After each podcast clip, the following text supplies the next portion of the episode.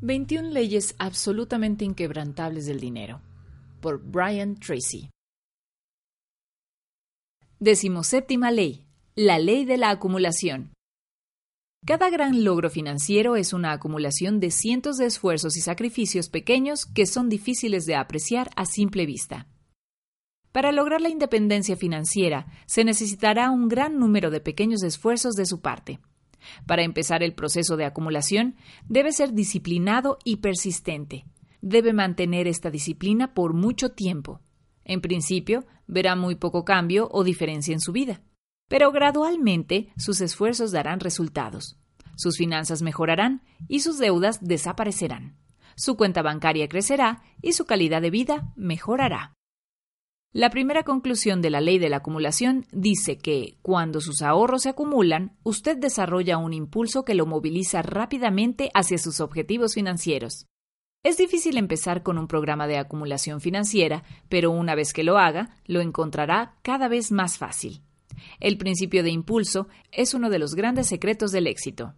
Este principio dice que se requiere una gran cantidad de energía para empezar y superar la inercia y la resistencia inicial de la acumulación financiera, pero una vez que empiece, se requerirá menos energía para seguir moviéndose y acumulando cada vez más una mayor fortuna. La segunda conclusión de esta ley afirma que querer dar un salto de 10 metros es difícil, pero si es centímetro por centímetro, el éxito es muy fácil. Cuando empiece a reflexionar si ahorra el 10% o el 20% de sus ingresos, inmediatamente pensará en muchas razones por las cuales esto puede ser imposible de hacer. Puede estar hasta el cuello en deudas, puede estar gastando cada centavo que gana para mantenerse vivo, puede estar ganando muy poco y tener demasiadas obligaciones. Sin embargo, si se encuentra en esta situación, hay una solución. Empiece ahorrando solo 1% de sus ingresos en una cuenta especial, la cual no tocará. Cuando llegue a la casa cada noche, comience a poner las monedas que recibió a lo largo del día en un recipiente. Cuando se llene el recipiente, llévelo al banco y añádalo a su cuenta de ahorros. Cuando le den un dinero extra por vender algo, utilícelo para ganar una deuda o si le llega una bonificación inesperada, en vez de gastarla, póngala en su cuenta de ahorros sin pensarlo y hágase a la idea que nunca la recibió.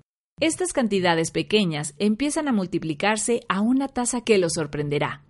Cuando se sienta cómodo ahorrando el 1%, aumente al 2% y luego al 3%.